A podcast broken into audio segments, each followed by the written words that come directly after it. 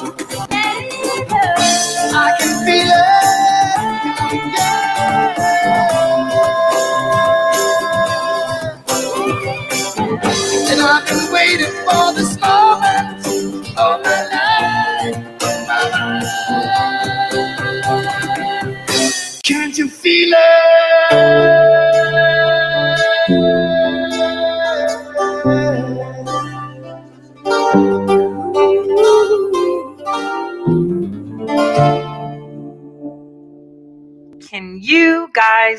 It's the 28th of April. It has been an insane morning for me. Um, I, feel like the whole day has gone by and it's only noon.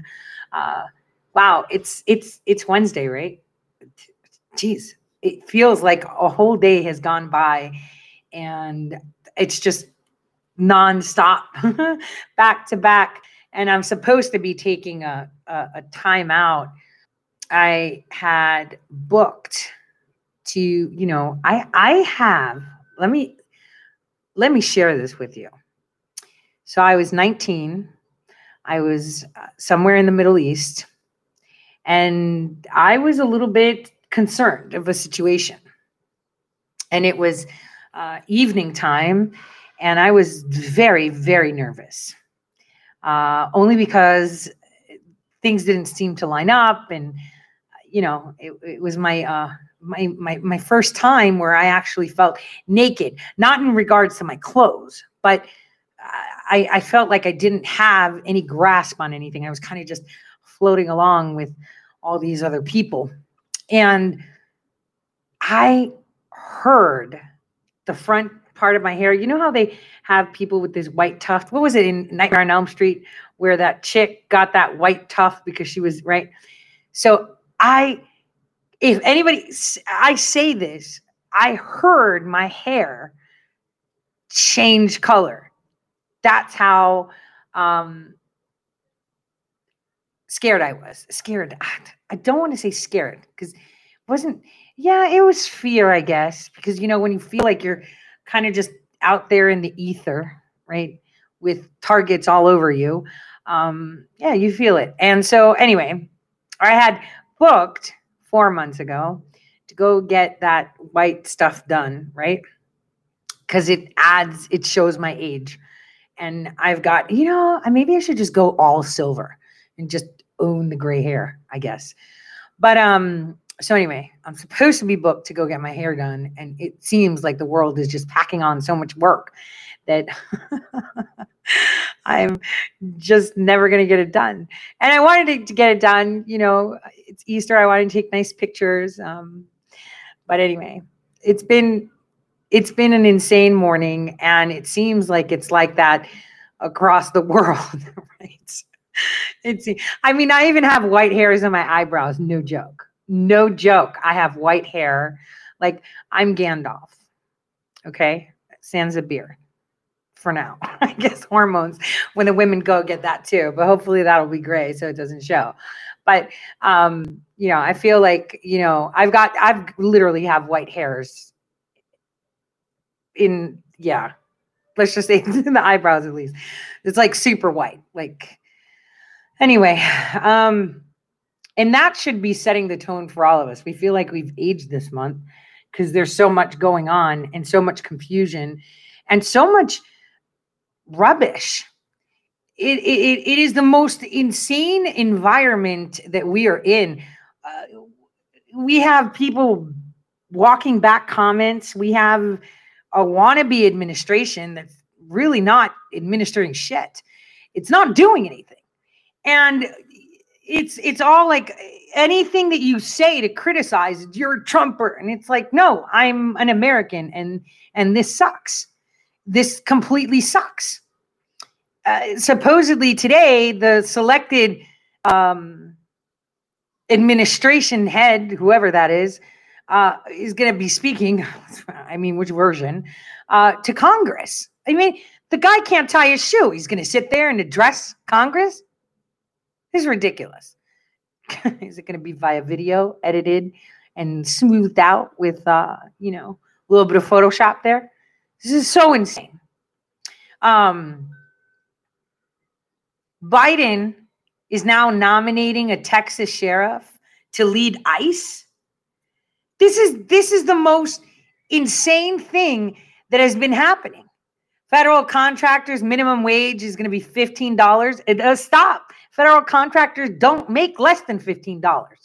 That is the stupidest statement I've ever heard. Unless you're a paper shredder or, you know, you, are a cleaner, I don't I, there's not one federal contractor that makes less than $15 an hour ever. They actually make a lot more money than anybody else would. These these are the things that are coming out of this insane selected administration. I, I am not understanding it. Now they want to increase refugee admission. Why? Because you need more votes. Because now the census showed that we don't have that many people, which should lead to question. If President Trump got about 70 million votes, and apparently Joe Biden did, that means over half our population that the census took is able to vote. That doesn't make sense. And that should mean that almost all registered voters voted. Think about it, do the math. We got the census, right? We're less, so it's 330. So that half the population would be 150 million. We had over 100 we had about 150 million voters. So that would mean that that was 100% of all registered voters voted. Think about it for a second. I want you guys to think about it for a second. Just simple math. It makes no sense.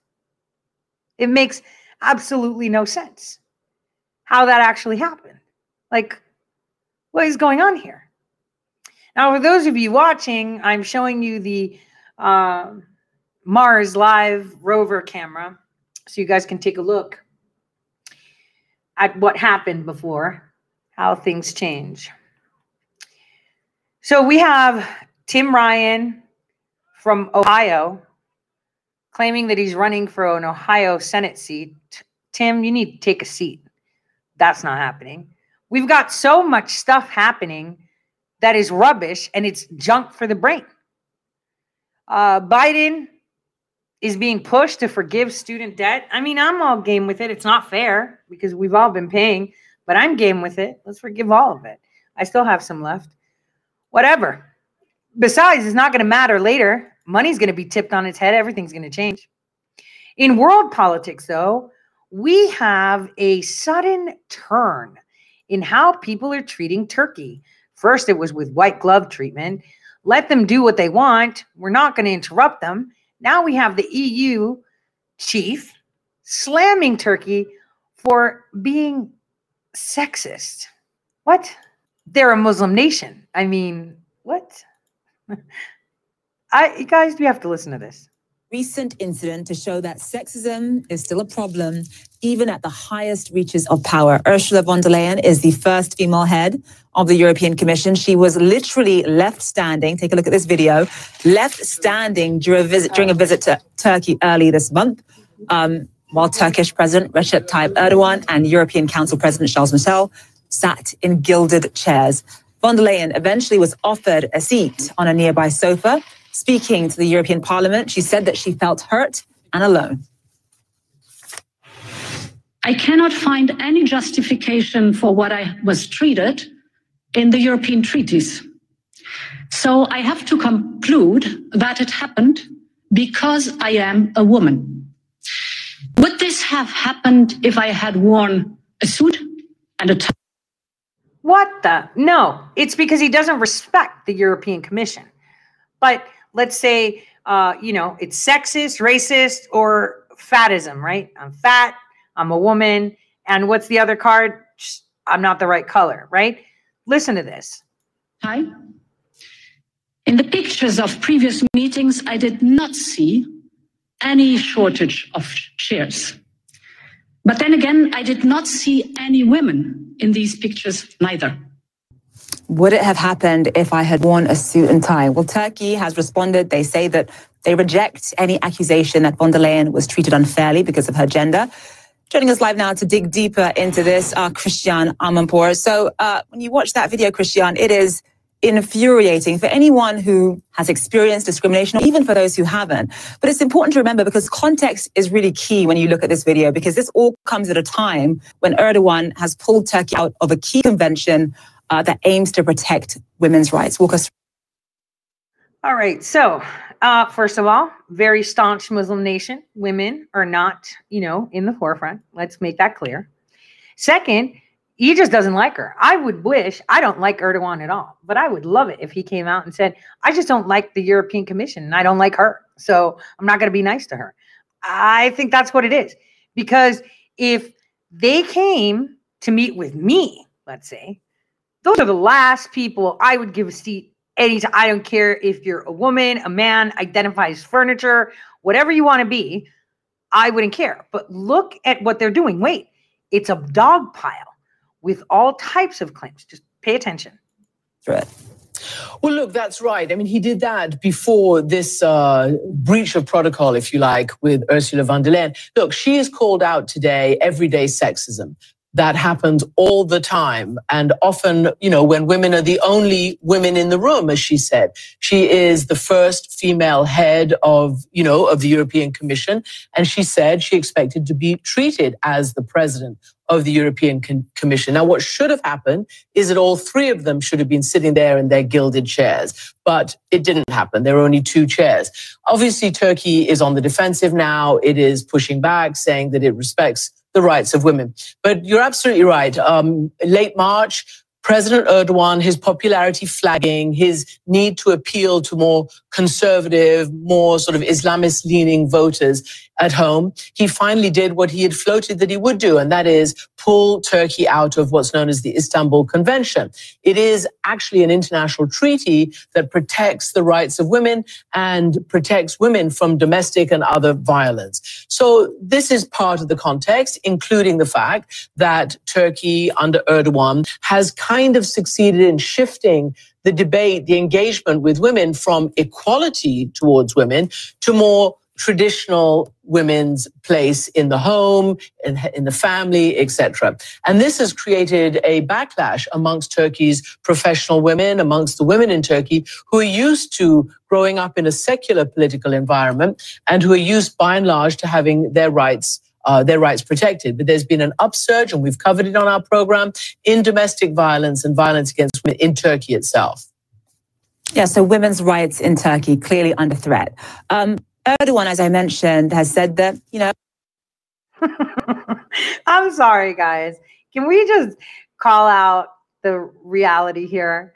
So, Turkey is threatening, you know, the women's rights in Turkey are under threat. Like, is that news? I'm sorry. Is that news? Seriously. Is that news? Have they not seen how Erdogan executes his authority under fanatic Islamic reign. I, I, I, let's just call it what it is. This is complete BS. And why? Well, you'll see the dogpiling because finally Biden decides to use that card against Erdogan. He's like, oh, I'm going to claim that this was genocide, which is true. It was. But why now? All this dogpiling on Turkey. Why now is the question. Why, why are they so hateful against Turkey suddenly when Turkey was their friend. No, this has nothing to do with sexism at all. When you look at the video, if it wasn't to do with sexism, then what was it to do with? Well, as Ursula he doesn't like her. herself said, the only conclusion that she could come to was because she was a woman. And, you know, Erdogan has said again that he wants Turkey to join the EU. You know, this has been a long, long struggle. They have not met the criteria, according to European leaders, for entrance into the EU, the absolute respect of women is obviously one of them. Um, he has been making more friendly noises to the West since President Biden was elected. There was a huge amount of t- tension between Erdogan and uh, the West under President Trump, but that seemed to be, you know, going off the boil. And uh, you know, he he's he's kind of you know in this regard kind of shown some of the true colors, which certainly don't um, match what the EU want to see from Turkey. In fact, the Council of Europe loudly decried um, pulling out of the uh, Istanbul Convention and said that it just shows where Turkey's true colors are. But as I say, there has been a backlash in Turkey itself. The women there are incredibly strong. Certainly, you know, the, the groups of professional women and others who, who want to see their country respect their, their rights as equal citizens. So fascinating. So fascinating. They're going to go into a Muslim nation and change their culture and religion because it suits them. But that's not the issue. Okay. That is really not the issue. The issue is that they're all ganging up on Turkey. And that's what's important. That is what is important. And not unfairly, because I criticize Turkey, I think, more than anyone. Uh, but Erdogan has decided and did decide that uh, you know it's a little bit better to have sovereignty because that gives him the opportunity to gain back his Ottoman Empire that he wishes. But you know, he's anti-globalist. I mean, I mean, it could be about the ever given, never green thing. But here's another report where you know now we have the selected wannabe administration using their card at the same time. It's almost as if they're all coordinated to find things to hate on about Turkey together to put pressure. Take a listen to this. His president is criticizing President Biden for officially recognizing the Armenian genocide. Now, let's be clear the Armenian genocide is 100% real. Nobody talked about the Greek genocide, but the Armenian genocide is real, and all the other genocides are real, all super real. Also, we could talk about the Roman genocides of those two civilizations that were in existence, now extinct, and then the third one extinct called genocide. What we're seeing right now happening in many nations is genocide. But now Biden decides to recognize it when the Democrats have been refusing to do it for so long. At the same time, Turkey is gaining heat, not only from the European Commission because they're refusing to comply, but from Qatar too. And Qatar and uh, Turkey have been allies for a long time, but Turkey has now decided to swallow that hard pill about their Muslim Brotherhood friend out in Egypt that was assassinated to now line up with them and work with Israel. So there's a lot going on in the background, and everyone's dogpiling on Turkey, not unwarranted, of course. The Armenian genocide is really real, but you have to think about timing. At a cabinet meeting Monday, Recep Tayyip Erdogan said the U.S. should look in the mirror. He said the president took the wrong step and urged the two countries to look toward the future. Erdogan and Mr. Biden spoke on Friday. Reports say the call was tense. Turkey's foreign ministry even summoned the U.S. ambassador to the country to declare the president's statement was false. Mr. Biden is the first U.S. president to acknowledge the mass killing by the Ottoman Empire was an act of ethnic cleansing. Historians estimate the massacre, which occurred during the height of World War I, led to the death of between 600,000 to 1.5 million Armenians. Turkey denies the killings were a genocide. Hundreds came out in Beverly Hills to honor those victims during Armenian Remembrance Day this Saturday. The Los Angeles area is home to the largest population of ethnic Armenians outside of that country. In Yerevan, Armenia's capital, many cheered President Biden's decision. The leader of an Armenian political party said it was a promise fulfilled after more than a century. We have had many promises in the past when they were candidates, but those promises were broken once the person became uh, the president of the United States. We are thankful that Joe Biden, in his first year after presidency, has already acknowledged the genocide, used the correct term, shared our sorrow, and also uh, made an appeal to the world that such hate crimes, such crimes against humanity shouldn't be forgotten. Hundreds came out in Beverly Hills to honor those victims during Armenian Remembrance Day this Saturday. The Los Angeles area is home to the largest population of ethnic Armenians outside of that country. I want to bring in Scott Lucas now. He's an editor of EA Worldview, which covers U.S. foreign policy and the Middle East. He's also a professor emeritus at the University of Birmingham and an associate professor at University College Dublin's Clinton Institute. Scott joins me now. So the Clinton Institute is going to talk to us about this. But I wanted to tell you something. You know, one of the biggest um, side pockets, you know, we talk about lobbies, right? There's lobbies. So there's like really rich people, the Koch brothers, Mercers, found jewels, all of them, right? That have a lot of money. But then we have the mobsters, right? The cartels, the Italian mafia. Do you know which one has the most influence in politics aside from the cartels? Is the Armenian mafia. Do you know how much money they funneled into the Democrats this year? Oh dear. You guys should take a look into the Armenian mafia because we're going to be talking about that. Ah, they're bigger than any other mafia. You guys need to look into the Armenian mafia. We're going to talk about that. Not yet, though. I'm thinking like July when all that stuff starts to bubble up to the surface. So just take a look at the Armenian mafia and look at all the money that they've been dropping. Oh, and they're all sequestered outside of Armenia in Los Angeles, of course. I want you again to pay attention and take a look at the Armenian mafia and see where their hands, well, look at what pockets their hands are in. Now from Birmingham, England. Um, Professor, welcome. It's great to have you with us. So, what is the Turkish government's official stance on the genocide? And why, you know, 100 years later, do they feel it necessary to come out so forcefully against President Biden's recent recognition? The official stance, Tanya, not only of this government, but of almost all Turkish governments, has been that there were deaths on both sides when this happened in World War One, that this was a tragedy that lives were lost.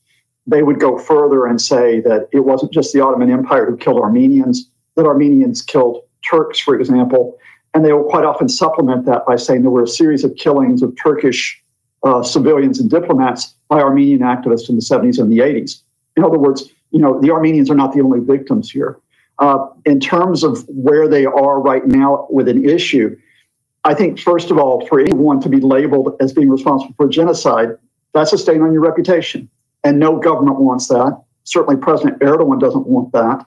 Uh, and right now, you have to realize that while we're talking about the international dimensions of this, there's a domestic dimension in Turkey. President Erdogan is facing severe economic issues. He's facing a fairly complicated position regarding the opposition, including trying to crack down on some of them and put some of them in jail.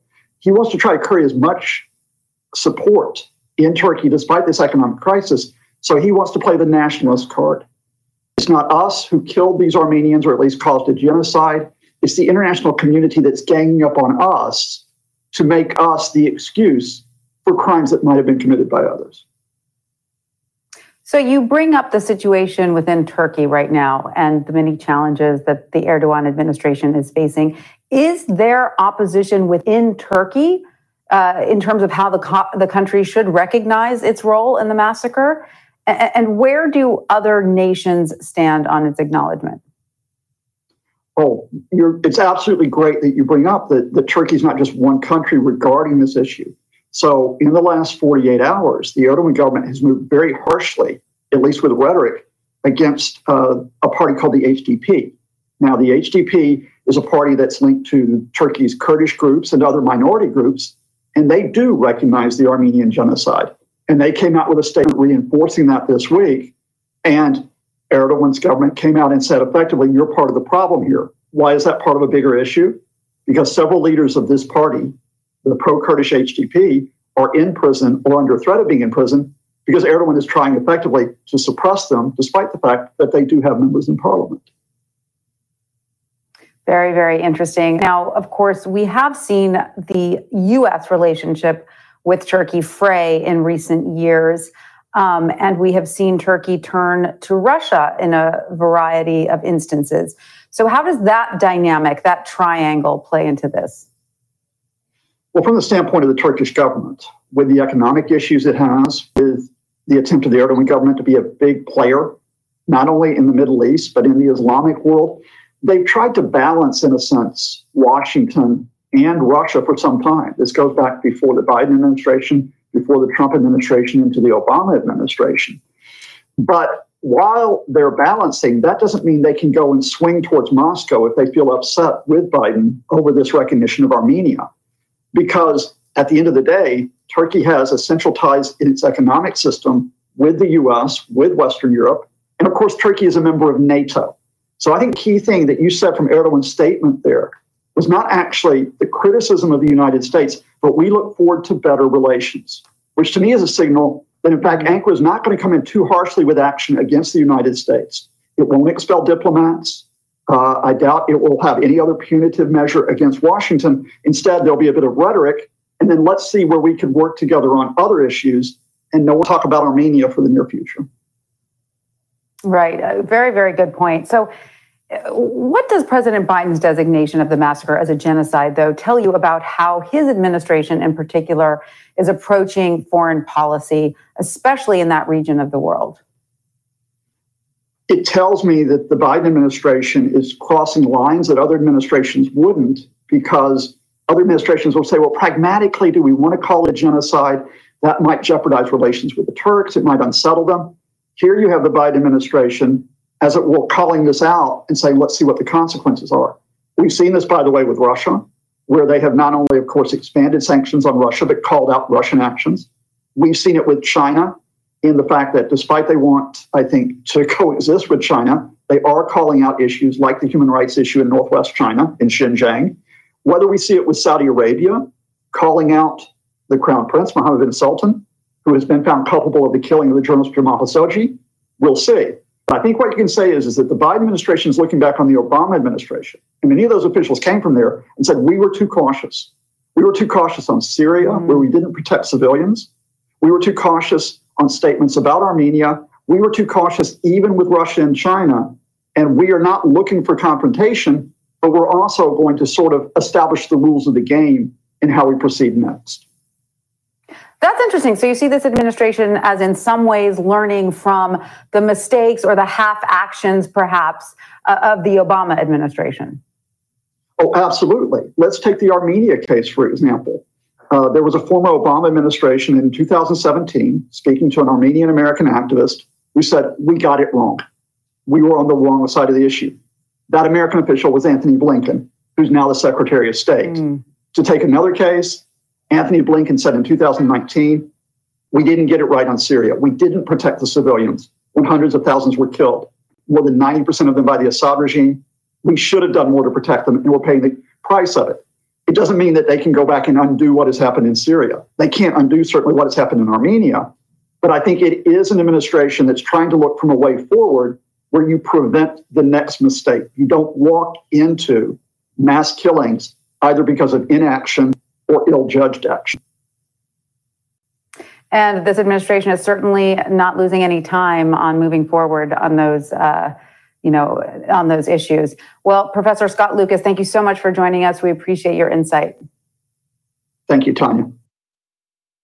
So the Armenian genocide is 100% real. That was genocide. The Ottoman Empire was well known for committing many, many genocides. The question you should ask yourself is why? Now that we're moving in hard onto Russia with this fake administration trying to pick war, uh, the EU and the United States have taken a position to lock Turkey. This is how they take Erdogan out. And someone saw that. What I've said is that Erdogan will be taken out and then they will get rid of Putin. But Erdogan will be taken out without his will will not be taken out nicely. He will go out hard. So this faux wannabe self-appointed group of people, demagogues, right, have now decided to lock in Erdogan. This is dangerous. I'll tell you why it's dangerous. Erdogan had funded Iran when we had put economic sanctions on which caused tension between the United States and Turkey because they were funding them through their own central bank. Now, Turkey has also funded and implemented schools and military training camps in the Horn of Africa with radicalized entities such as those in Liberia, Somalia, and Kenya.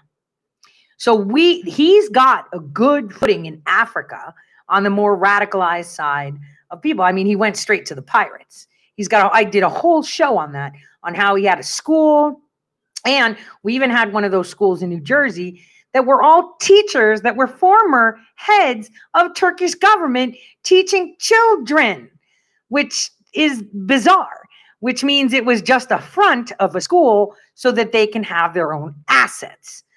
Kind of like how Eric Holder's law firm has a basement with a SCIF with a lot of Pakistanis transferring information back to ISI in Pakistan. I think it's a North or South Tower, which one? But it's in one of them. And in those buildings that they have as a firm, you know, we have the Muslim Brotherhood offices too, just saying, uh, which happened to be founded and run by Huma Abedin's parents. But, you know, those are just coincidences, of course. I want you to take focus and understand what's happening that no one is paying attention to. And this is they're strong arming that center of control. Turkey is a landmass that gives land access to the African continent, but it also is the access point to bring oil from the East and the Middle East to Europe and back and forth. Remember that big railway that China built? This is where it's happening. And this is where they want a strong arm, arm control. And this is not going to turn out in the United States' favor if it continues such. And now we're seeing alliances form where you never expected it. Alliances and backings. I mean, would you ever think that Turkey was going to align with Egypt? No. But now we're also seeing that there were Chinese nationals that were sentenced to jail in Chicago for money laundering, well, for moving money to Mexican cartels. Now, why would the Chinese be involved in drugs? I want you to think about that because that's not something that they do. But they have. They have. And so a district judge actually sentenced a 51 year old Chinese national for over half a million dollars in illicit drug proceeds to be collected in Chicago in 2018. That money was supposed to be transferred to drug traffickers in Mexico through various bank accounts in China. How weird. And we had undercover law enforcement under President Trump that caught him. Now, where do we know there's a good connection of drugs, China, and money? That's right, the Biden family. So, this is something that is making them very, very uncomfortable. There are deals between the heads of China's Communist Party, right? And there are big money laundering operations that are in Mexico that are using cartels to funnel this. Again, these mobs and these cartels really own everything. Blackmail upon blackmail, it's like an onion. The more you peel, it just gets rotten as you go to the core. That's what happens.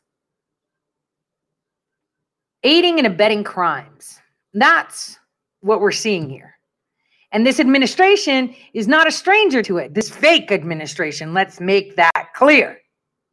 Because if they try to get Kamala Harris to take his spot, we should deny that spot.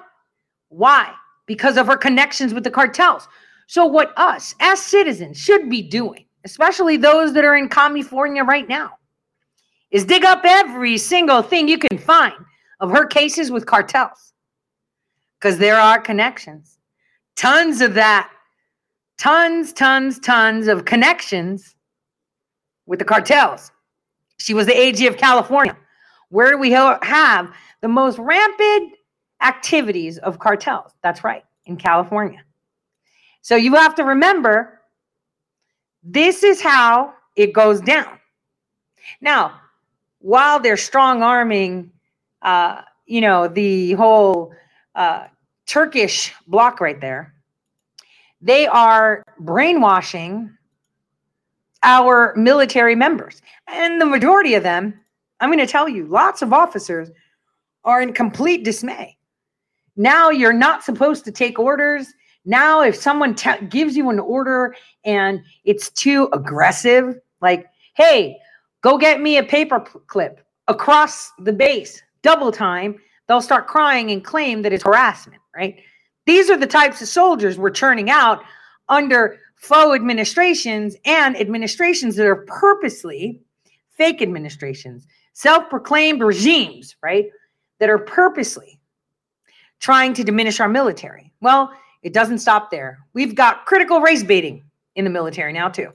Across America, parents are outraged seeing their children forced to learn the Hate Whitey program called critical race theory. Here's the worst part you're all forced to fund this racism. But CRT isn't only infecting government run schools, reports indicate it's infecting the military too. Joining me now to discuss is retired U.S. Army veteran, PACEM Solutions CEO and founder and Newsmax columnist Corey Mills. Mr. Mills, always great to see you. This is something that's not talked a lot about right now. Arkansas Senator Tom Cotton recently introduced legislation to fully ban critical race theory from the military, saying there's no place in America's military for teaching racism against any skin color. Now, we here on this show, we've been hearing from active duty and reserve folks who say this is cancerous, sowing divisions among our military folks. What have you heard? Well, again, I'm, I have to agree with Senator Cotton. Again, you know, when I served the you know United States military and I was part of a Joint Special Operations Command, you know, we didn't look at what color, what state, or what actual political affiliation you had. We were all brothers to the left and right. And we all served the same purpose, and that was to bring each other home. So this idea that you know this critical race theory or the idea that racism is is so prevalent in the military, I, I just didn't see it. And it's funny that a lot of the people who are actually trying to push this are people who never served a single day in uniform. So again, this to me seems like it's political rhetoric utilized to divide the nation as they continue to do utilizing race baiting and other things to try and get votes. And again, it, politics has no business in the U.S. military. Now, staying with our military and the National Guard in particular, in California, a new report says, and we just had Congressman Tom McClintock on saying that he would be very careful with this, but the reporting out there says that back in March of 2020, the state's National Guard awaited orders from their headquarters in Sacramento to make preparations for protests related to the China virus pandemic lockdowns and that Governor Gavin Newsom, socialist Democrat out there, reportedly placed an F 15 C fighter jet on alert status for a possible domestic mission to quell protests against his draconian orders. If true, and I have to premise this, if true, this is chilling.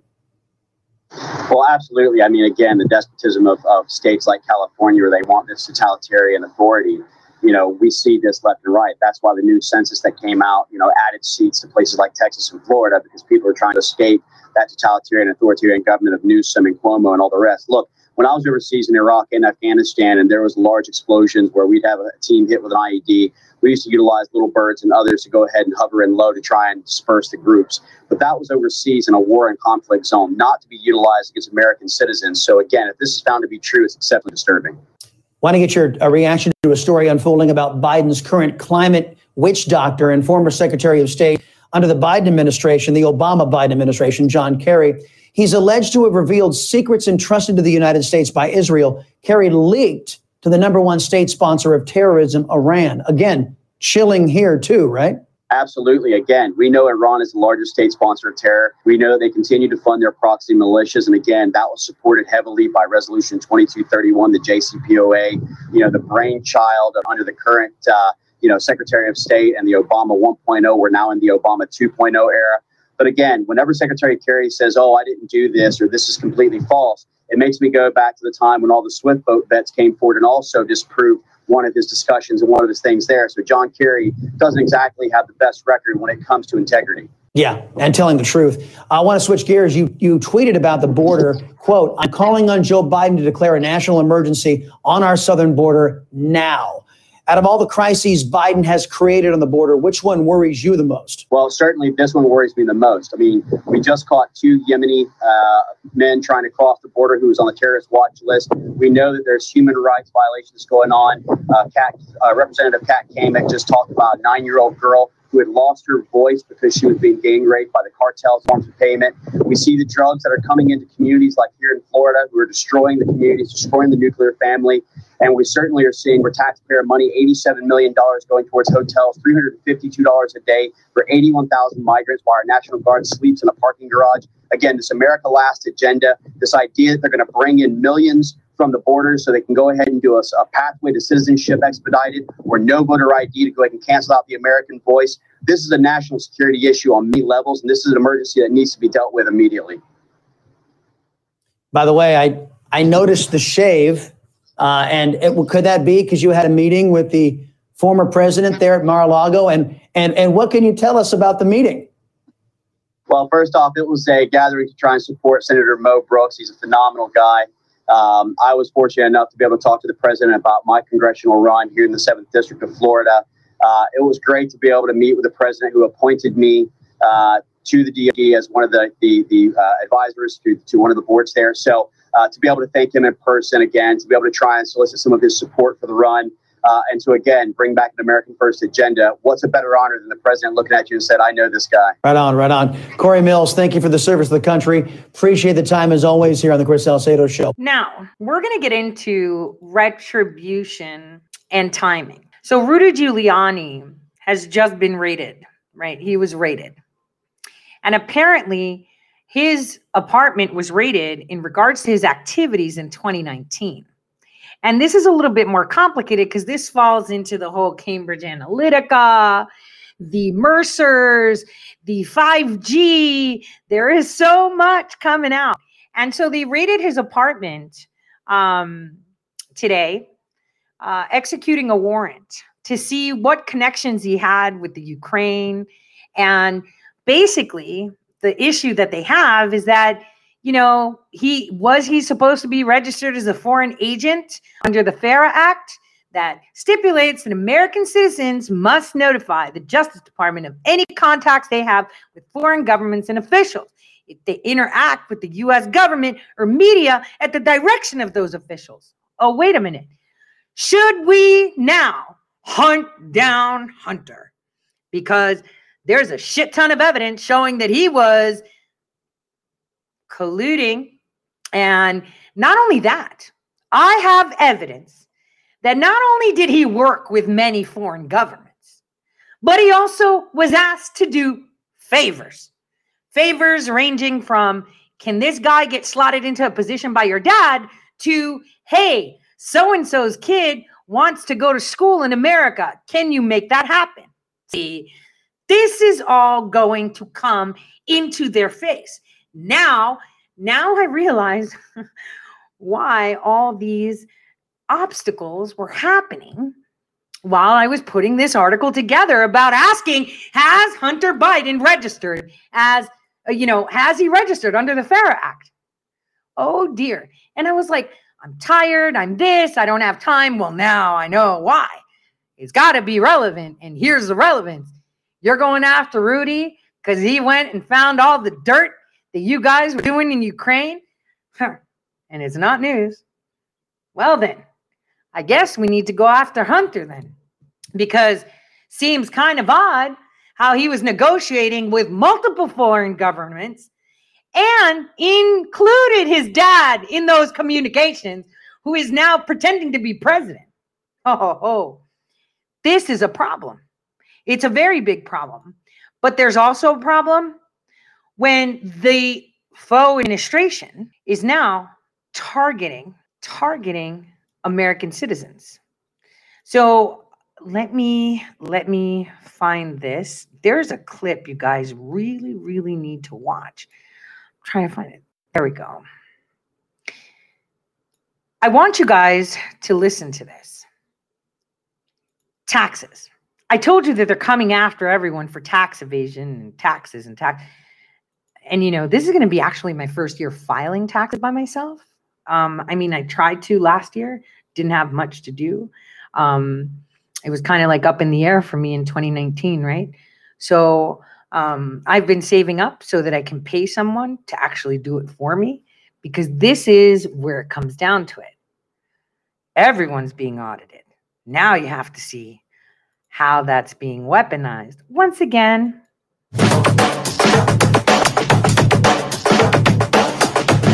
Welcome back. President Biden is proposing a plan that would give the IRS an extra $80 billion. It would help the agency crack down on tax evasion over the next 10 years. This is according to a story in the New York Times. The funds would be used to target high income earners and large corporations. The administration plans to use the revenge brought in by that from new taxes to cover the cost of his American Family Plan. The plan is expected to cost at least $1.5 trillion and would include universal pre K, federal paid leave, and free community college, and much more, all the goodies. This is in addition to the $2.3 trillion infrastructure package that Democrats are also trying to push through with zero Republican support. And joining us now to discuss this, retired Marine Gunnery Sergeant Jesse Jane Duff. Also back with us, Democratic strategist Robin Biro and RNC spokesperson Paris Dennard. You know, guys, in the time that I read that story, you know, Biden proposing $80 billion to give to the IRS, I think I just heard Paris $80 billion of uh, money move off, moved offshore in other accounts. That's what that's what happens, right? They they come after the rich people. By the by the chance, by the time they do it, the money's already gone. Joe Biden's Robin Hood uh, policies of trying to take from the rich to help the poor isn't going to actually help the poor because or, or less advantaged uh, p- people because what we need to do is actually create systems and create ways of economic development, free enterprise and commerce and jobs and, and growth uh, in the economy so that uh, people can can rise and can have greater wealth and can and save money and to be uh, achieving their own form of the American dream. That's what President Trump and congressional Republicans were doing with their policies. That's what deregulation was all about. That's what tax cuts were all about. But now, what Biden wants to do is just tax uh, corporations and make them less competitive globally. He wants to give the R, the IRS uh, money to go after them when he should be focused on taking funds away from the IRS because uh, hopefully we don't need an IRS because we don't want them to continue to tax tax to, and, and, and have a system that just taxes taxes when you're born taxes when you're married taxes when you die. That's all they want to do is tax and spend. We've got to change the philosophy. We've got to change the way government works. And the only way to do that is to elect common sense free enterprise focused america first type of republicans in 2022 so that we can take back the house and the senate do you think, Robin, this is really about paying for this plan? I mean, it seems impossible to pay for this stuff. Or is it really just about sending a message that they're just trying to stick it to the wealthy? Ooh, that's a tough question, John. I would, I really hope that this is sincerely trying to pay for the plan because I'm, I'm a deficit hawk. I'm one of the few deficit hawks on the left. I've been jumping up and down about this for years. My kids will be inheriting about $220,000 a piece of our national deficit. Uh, so look, if we go after tax tax evaders, tax cheats, I'm okay with that. Uh, I'm, I'm not okay with corporations that don't pay any tax, like Amazon, for example. They need to pay their fair share. So I hope that this is in the spirit of of what the intent is, John. Yeah, because when you when you say tax cheats, what most people think about are guys like Jeff Bezos. Even though he's not technically cheating on his taxes, he's just ha- he just has the army, uh, Jesse, of attorneys and tax accountants that know how to play play this game. And so what you have here is a system where you have wealthy people with their accountants and their lawyers uh, and their tax avoiders, helping them legally avoid these, you know, tax plans that people like Joe Biden put in place. And what we see happening exactly. is this money just disappears. It evaporates and goes to Ireland or to the Cayman Islands or other places where there are not the same kind of implications when it comes to taxes. Yes, uh, President Trump even ran on that messaging when he was being criticized for his taxes. He said, Everything I did was legal. That's why you need to have me in the White House so that we can reform our tax hmm. code. We need to make adjustments to this. But you know, this is just going to revitalize the taxed enough already crowd, the Tea Party, because essentially you're only implicating those that don't have the resources to have the big name attorneys. Right now, we have the highest corporate tax rate in the world. I believe it's up to 28%. This is higher than China. There's a problem with that. Taxing more does not necessarily mean you're spending the money wisely. With all of this excess and surplus spending, how about making the genuine cuts that we need to make so that we're not going into debt and deficit as Robin stated, with the children that are going to be inheriting all of it.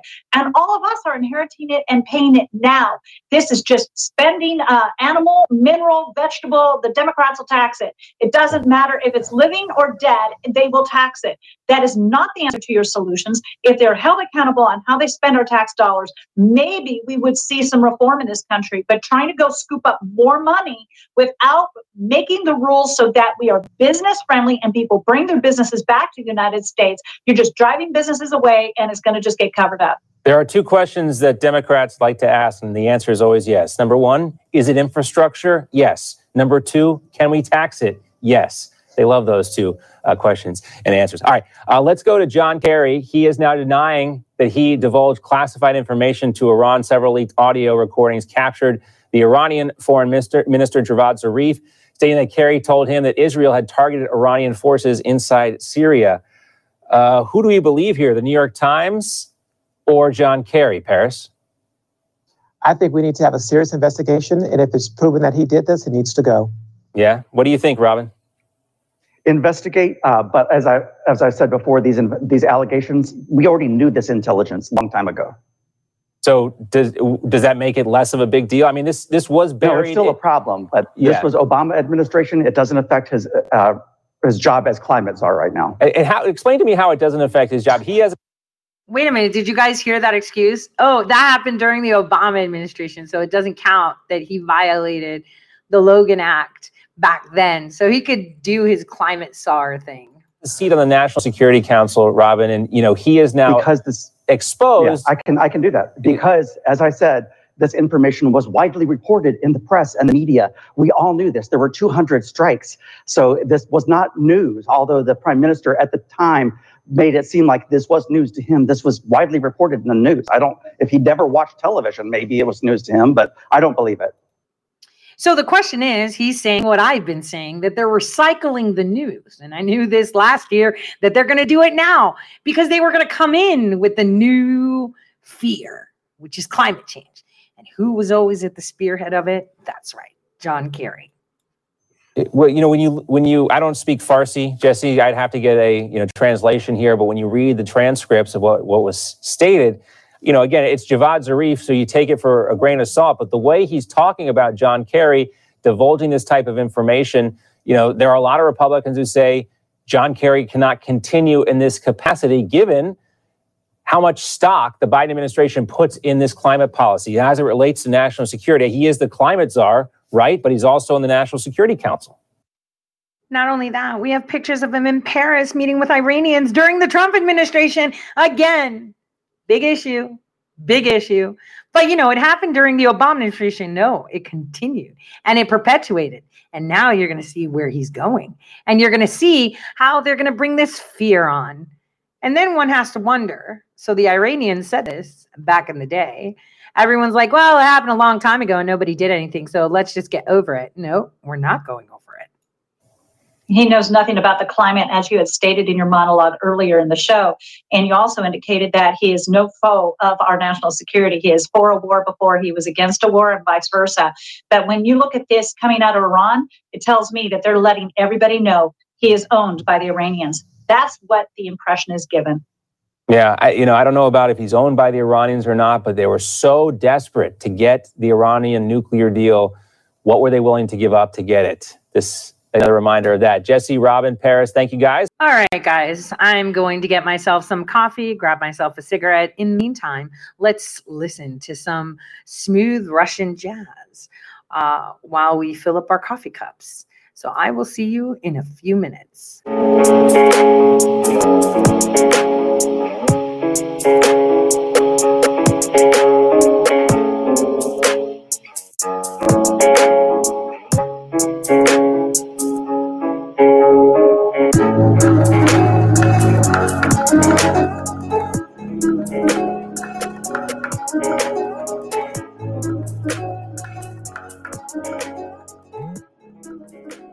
Welcome back, everyone. So I hope you like the smooth Russian jazz uh, and, you know, the background view of Mars. so let's see how this is evolving today. But first, let's start on a great note. So in Arizona, we had parents do exactly what we've been talking about. They took charge of their local community. They took charge of their school board and they removed them. They removed them. They said, you know what?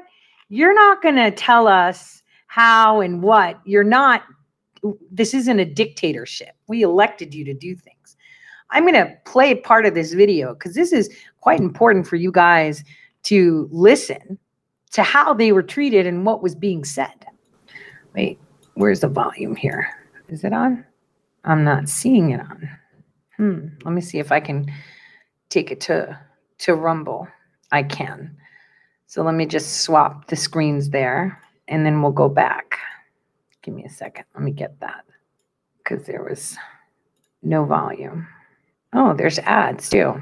Go figure. Get that. All right. Here we go. So, agenda. New board members. How many do we need? Four. Is there four or five? Well, I hear they've all resigned. I hear they've all resigned. I tell you what, I will freaking do whatever position you want me to do. I have to. I'll do it. Anyone want to nominate someone for school board? I Okay, we have one right here. Everybody recognize? What is it? What's your name? What's your name? Bill Levick has been nominated. Who seconds it? I second second. Do we pass? Anyone? Yes. Say Anyone- aye. anyone Say opposed? aye. Aye. Somebody get Kelly. Okay. All right. We have now, I nominate Kelly, or no, Somebody in district nominate her. somebody has to, get- you have to be in district. I can't. In district. I can't. Are you district? Stacy? Okay. We have, we have a district. Sanders.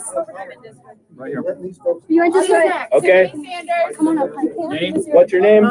Stacy Olinger. Stacy Olinger. Stacy Olinger. Do we have a second? Oh, I second. Second in district. All right. Okay. Take my number. All, all those, all those in favor? Aye. Opposed? All right, we got like two days. We got two. All right, two. what was your name? Stacy Olinger. All right, perfect. We got two. We have. So this is Robert Rules of Order. Quiet. Quiet. Right there, Angelica Hemming. Okay, who nominates her? Wait a minute, you're in Vail. I second. Are you in Vail? Yes. All right. What was your name? Angelica Henry.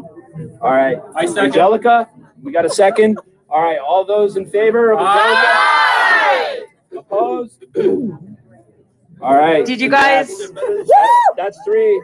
Who So they just got their school board members. And I'm going to tell you how this all transpired. Give me a second. board member needs to Okay, so I'm going to tell you how this all transpired. Uh, they went to a school board meeting. I'm trying to see if I can find that um, specific video, and it's just not coming up for me. Uh, basically, they went to a school board meeting. They were confronted, right, uh, with the school board. They wanted to get the man the mask mandate ended for their kids.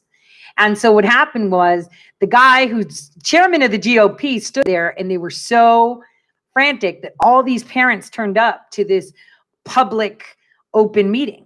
And they said, listen, if you don't have this meeting, they're like meetings adjourned. They were like, you didn't even call the meeting. How are you doing? Because we feel like it. They're like, there's open laws. We're going to get this done. You don't like it, we'll remove you. They're like, you can't. They walked out. They even brought sheriffs, and the sheriffs put their hands on the actual parents to tell them to get out, to tell them to get off public school premises that they pay for because they wanted to remove it. And this is from Vail, this is the Vail School Board. They fled. So they were like, you know what? We don't need you. We're the parents. We're electing people. You're out. Let's all do this right now. See, this is the power of the people.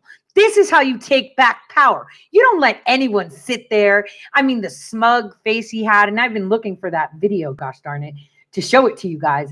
Smug face, smug face, where they were sitting there, the school board members, that they're in charge and you need to sit down and pay attention. And the other guy there was kind of just relaxing and he's GOP chair. Not anymore. They're going to remove him from there too. The sheriffs came in and they're like, they can't do this. There's open meeting laws, right? That's against the law in our state. They can't tell us that they're not going to have an open meeting and now we all turn up and they're like, we're leaving. You know what they're scared of? You. They're scared of the people taking power. That's what they're scared of. And they ran like crazy. Yeah, GOP chairperson. That's what it was. Uh, One was a GOP chairperson, and he did that. GOP chairperson. I'm looking for that video, you guys, and I can't seem to find it. I had it lined up. I think, oh man, I must have misplaced it. I could have sworn I saved it. I'm so upset with myself for not saving it um, in a place where I can find it for you. But this is how you take control. There is no one more powerful than the people.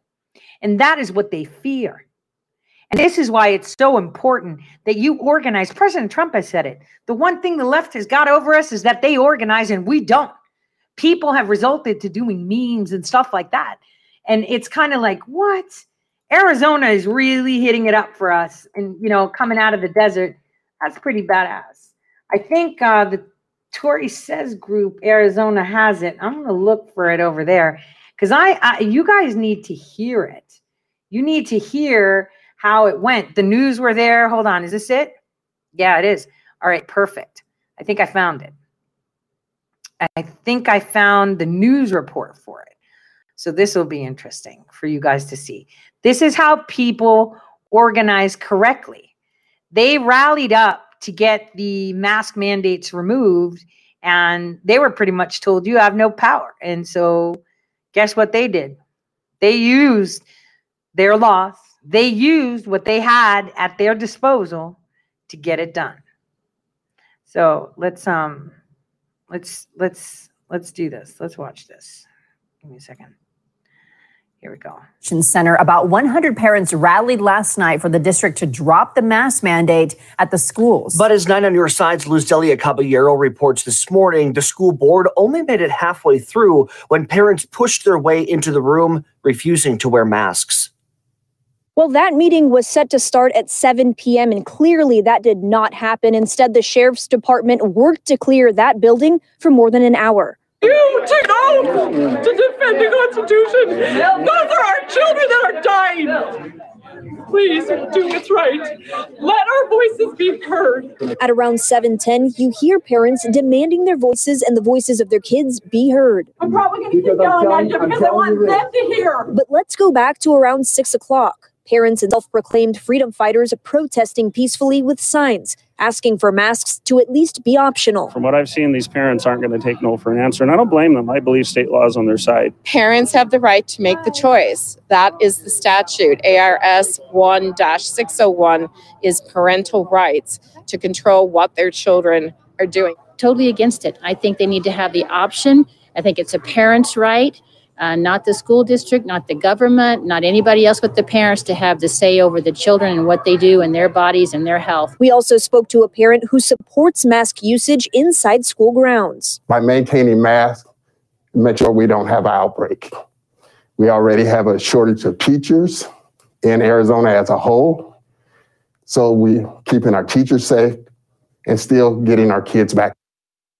Okay, for those of you watching, what did he put? Oil on his beard? This is so weird. That's more unhygienic than his mask that's loosely on. in school. And while parents and students gathered outside of the Vail Education Center with signs, waiting for the meeting to start, KGUN 9 spoke to a board member about whether the board could actually vote to change the mask mandate Tuesday evening. The mitigation strategies are on our agenda as a inform item. Um, it is not an item designated for action tonight, which it would need to be an action item in order for us to vote on. Clock hits 620. Parents start walking in without masks, quickly exceeding capacity. KGUN 9 walked inside and heard the superintendent say the meeting was canceled. The meeting you never started. We've adjourned the study session. and I'm not Okay, so. What I'm time's the- telling you is, you're asked, you're being asked to leave. Okay, so what time is please- the open so- meeting? So, so please leave now. What time's the open meeting start? Please leave. No, no, I'm asking you a question. You're an elected, you work for the people. What time's the meeting start? Protesters did not leave That's the meeting what's room up. until 7 p.m., which is the time a sergeant with the sheriff's department set for them to go. Okay, so, seven minutes? I will give you seven minutes. okay, thank you. Once they walked out, our crew followed and was met with this. Our children, our Eventually, a deputy agrees to escort a parent into the meeting room to negotiate a peaceful end to the rally so that they can leave. I will ask if the small group can go in and maybe we work something out, Even one but we time. cannot, we cannot be over talking at one time and making a chaos out of this. Let's do it orderly. They will follow If they will, now, here's the caveat, if they say no, we do it another time. Everybody understand? We cannot do this all night. If they say no, we do it another time. Ah, da, da, da, da, da. So there was a video that I was watching, um, well, listening to while I was doing other things this morning. And um, you know, the guy met with the sheriff. He's like, Your your sheriff was elected by us. You have more power than all of them. You're supposed to enforce the law. This is illegal, what they're doing. So they had to negotiate because they knew that they're on the chopping block. Well, you know, as you saw, the result was they removed all of them. And that's the way it happens. You have the power, they don't. You need to harness that power. You need to take control of the power. That's how it works. Let's see what the media put out. The district and the board allowed five students to speak. Each one walked in with a parent. Two board members left, leaving three others and the superintendent to listen to the parents without violating open meeting laws. And media was not allowed in. Luz Delia Caballero, KGUN 9, on your side. Well, looks like they're going to be having a problem now because they just removed everyone. And that is exactly what people need to be doing. They need to be removing the people that don't do their job. So after the school board decided they're going to leave, right? And one of them was GOP chairman too, which is so whatever. They voted in their own people. And that's the way you do things. That's how you get things done by taking power back. That's how you do it. Because if you don't, then you just wait for them to tell you what you're allowed to do. Kind of like how fully vaccinated people don't need to wear mask outdoors. That's so weird. How do you know if they're fully vaccinated? I guess all of us are going to say, I'm fully vaccinated. Where's your card? That's a HIPAA violation. Thanks. Hence the COVID passports creeping up really quick. Are you doing what you need to do in your city, in your state, to make sure that COVID passports are illegal? Not only in state and federal buildings, but private companies too. You have to pound on that. more we've rolled out vaccines, the more mask policies have eased up. Now the CDC is giving vaccinated people more opportunities to keep the mask off. NTD's Miguel Moreno has that story. The CDC is relaxing its guidelines, giving Americans more room to breathe easily. Vaccinated people can now have small and medium sized outdoor gatherings without masks. The CDC says it's safe, but its director didn't define small or medium sized gatherings. the what I'll get back to is the basic concepts because if we define a small and medium sized gathering, we actually also have to define the size of the space that it's in, the um, ventilation that is occurring, the space between people, and so we're we're um, I think we should get back to the the general concepts. And if one person in the group is vaccine free, don't worry. No need to mask up. Other than that, masks are still recommended for everyone, vaccinated or not, indoors and at crowded outdoor events. The CDC didn't say how states should enforce this or how law enforcement will know who's vaccinated or not. Michigan, meanwhile, has extended their statewide mask mandate and they've expanded it to even younger children. Originally, five and up, now two to four year olds will have to mask up in public, including preschools, daycares, and camps. The Michigan governor says the expansion is her response to rising infections among young Michiganders. This will be in effect until at least late May. Now, President Biden says he has spoken with Indian Prime Minister Narendra Modi about sending vaccines, but he implied that the U.S. would need enough for itself before giving India a hand. I've discussed with him when we'll be able to send actual vaccines to India, which will be my intention to do. The problem is right now we have to make sure we have other vaccines like Novavax and others coming on probably. And I think we'll be in a position to be able to share The CEO of Novavax, a U.S. drug company, told CNBC that they expect their vaccine to be cleared for emergency use by May. India recorded more than 320,000 new cases of COVID 19 on Tuesday. This is less than what was reported on Monday, breaking their five day streak of record breaking case numbers. Okay, so I have a lot of Indian listeners. I actually correspond um, with a few of them. I'll tell you, this is all BS. They're all wearing masks. Uh, none of them are dying out on the street. I think I mentioned how there was a gas leak and they said that it was, uh, you know, COVID, people dying in the street. You just have to wonder what is vaccine code for? I'm sending them vaccines. What is it code for? Other countries such as France and the UK are already sending medical supplies to India. Steph, I'll toss it back to you. Thanks, Miguel.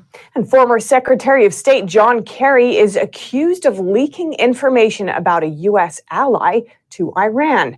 Kerry is now facing increasing pressure to step down. He denied the accusation Monday. The New York Times reported on April 25th that John Kerry told Iran's foreign minister Israel had attacked Iran's interest in Syria at least 200 times. This came from an alleged leaked tape of a conversation that supposedly took place when Kerry was President Obama's Secretary of State. But Kerry denied the allegations. He tweeted on Monday, This never happened, either when I was Secretary of State or since. Kerry is facing calls from Republicans to step down from his post as a U.S. Special Envoy for Climate Change. Former U.S. Ambassador to the United States Nikki Haley posted on Twitter, This is disgusting on many levels. Biden and Kerry have to answer for why Kerry would be tipping off Iran the number one sponsor of terror, while stabbing one of our greatest partners, Israel, in the back. Alaskan Senator Dan Sullivan called for Kerry's resignation on the Senate floor Monday. If this is true, I certainly hope other members of this body, Democrats and Republicans, will join me in calling for the resignation of John Kerry. Enough is enough. Meanwhile, New York Congresswoman Elise Stefanik tweeted, this is a criminal act, and John Kerry must be immediately investigated and prosecuted. President Biden must immediately remove John Kerry from any government or advisory position. According to the Washington Examiner, former Secretary of State Mike Pompeo led the calls for Kerry to be investigated. Last Wednesday at a press conference on Capitol Hill, Pompeo slammed Kerry for his inappropriate meetings with Iran. I'm actually doing this publicly and openly, unlike unlike Secretary Kerry, who had private conversations with the Iranians that was trying to undermine our administration. Pompeo said the tape proves what he has said for years that Kerry informed the Iranians of Israeli operations. President Biden is expected to sign an executive order today to boost the minimum wage for federal contractors, raising it from about $11 to $15 an hour starting in January. Biden's order also sets a 2024 deadline for government agencies to raise tipped employees' wages to $15 an hour, too. It also includes a cost of living increase year by year starting 2022. The Biden administration defends the move by reasoning it would let employers hold on to top talent, lower the cost of recruitment, and increase productivity. And they say it won't cost the government or taxpayers. A report from the Congressional Budget Office estimates it could lift 1 million people out of poverty, but at the same time estimates another 1.5 million would be put out of work.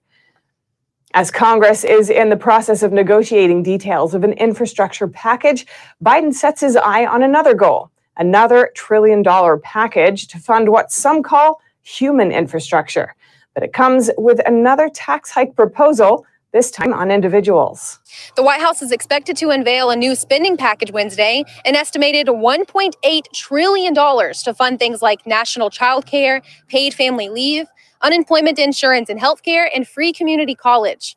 To pay for it, Biden's proposing to double the capital gains tax. A capital gains tax is a tax on the profit earned from investments such as stocks and property. Right now, investors pay nearly 24% on their long term profits, and Biden's proposal would nearly double that tax rate to nearly 40%, the highest in at least 65 years and among the highest in the world. Uh, a lot of folks are going to focus on the federal rate of 39.6%. Uh, but when you include uh, the state and local capital gains rates, uh, we're looking at average capital gains rates topping out uh, north of 48%. For example, in California, it tops out at 56.7%. uh, over half uh, for the capital gains rate alone. By raising the capital gains tax, Biden's goal is to increase federal revenue to pay for these big spending packages. But there are other factors that could lead to this not playing out as planned. Because uh, these households who will be facing this higher tax can decide whether or not they realize their gains and pay this tax, a lot of them are going to decide just to hold on to the asset that has a gain in the hope that that rate goes down in the, future. And that means depriving the government of revenue. Watson says they estimate this change could cost the federal government upwards of $120 billion over 10 years. And it could cause Americans to invest in foreign markets, which would make America less competitive. The Biden administration defends the tax hike by pointing out that only a small number of households will be impacted by the increase. But some critics argue on the matter of principle. Republican Representative Kevin Brady told Fox Business it's the definition of socialism when the government has more control over your assets than you do. This newly proposed tax hike faces tough odds becoming a reality since many Republicans oppose tax increases. So, just like Biden's infrastructure plan, this new spending and tax plan faces tough negotiation talks in the months ahead. Reporting in Washington, D.C., Melina Wisecup, NTD News. Interesting. So if you have homes or any investments, whatever gains you have, you'll have to pay over 50% to the government. Sounds like a stellar plan. Sounds like a fast track to send everybody to the poorhouse, fast track to minimizing jobs, fast track to people investing overseas, fast track to everyone sucking off that teat of the federal government. So spend, spend, spend, because we're not in debt enough, smart ass cities, right? That's what they're pushing. They want this to happen so bad. Now, a former Obama advisor was charged with stealing over $200,000. Did you guys hear about that? I have a clip for that one too. It's quite fascinating how all this is coming out. Meanwhile, we have a faux administration raping every citizen of any dollar that they make and forcing them to abide or get hurt. Either that be financially, physically, or just canceled. Yes, indeed. Distractions, distractions, distractions from what's really, really happening. Here we go. The White House says attendance will be much lower than normal because of the pandemic. President Biden set to give his first speech to a joint session of Congress Wednesday. The press secretary says his major policy announcement will be the American Families Plan. He will also use the speech as an opportunity to talk about many of his other priorities, including police reform, immigration, gun safety, his ongoing work to get the pandemic under control, and to putting Americans back to work. Only about 200 lawmakers received tickets to attend, much smaller than normal. A reporter asked the press secretary if there'll be a designated survivor in case something happens. There does not need to be a designated survivor because the cabinet will be watching uh, from their offices or home, um, but they will not be joining him for the speech. The Constitution Center says the designated survivor tradition dates back to the Cold War. Usually, one top official is chosen not to attend a joint session of Congress. If something happens, they can then take over. Biden, based on his And Republican today. senators who plan to attend the speech are voicing skepticism about Biden's approach. He's a modest man, but based on his record, he's got much to be modest about. He clearly believes that he can tax, spend, and regulate our country into prosperity. Senator Mike Braun says there's been a lot of talk about unity and getting Republicans involved, but he wants to see if there's something more tangible. But when it comes to COVID relief, uh, there wasn't much of anything in there that we would have been interested in other than the relief itself. It was much broader. Likewise, on the infrastructure uh, discussion, it looks like it's that same approach. So Republican leader Mitch McConnell says Biden ran as a moderate, but he can't think of anything Biden's done so far that indicates some degree of moderation. Uh, so bait and switch strikes me as the best way to describe the Biden administration, at least so far. Senator Tim Scott will give the Republican response to the president's speech. Four counties in Texas make disaster declarations due to the immigration crisis. They say their residents are at imminent risk and they don't have the resources to contain the threat. Goliad is one of four Texas counties to declare a disaster. Their declaration reads The ongoing border crisis has resulted in thousands of illegal aliens invading South Texas and overwhelming our local, state, and federal law enforcement. Kinney County also declared a disaster. Brad Coe is the county sheriff there. He told the Epoch Times he only has six full time deputies and too much territory to cover. He says, My guys have been in more pursuits in the past year than most police officers will do in a lifetime. We're catching more and more every day. We file charges, then we have to let them go because our jails are full. Goliad County Sheriff Roy Boyd says things had been coming under control during the last administration. He says that came to a real fast end, and it's the Wild West on steroids. Additional problems are coming in with the immigrants. According to Customs and Border Patrol statistics, seizures of drugs and guns is skyrocketing, especially fentanyl. And another MS 13 gang member was caught crossing the border with immigrants in Arizona. The Biden administration responds to the new developments by rolling back more Trump era policies. It now prohibits Immigrations and Customs Enforcement, or Look at all ICE agents, boats. from making arrests Look at all those boats. No one's touching them. It's okay. It's totally okay. Let's go to the arrest before we move on to our designated survivor understanding. Let's see. Where is it? Come on. Is it? Let me see. No.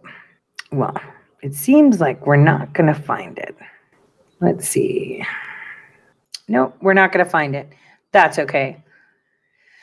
That's okay. We all know how corrupt they are. Just another advisor getting caught funneling and pocketing their money.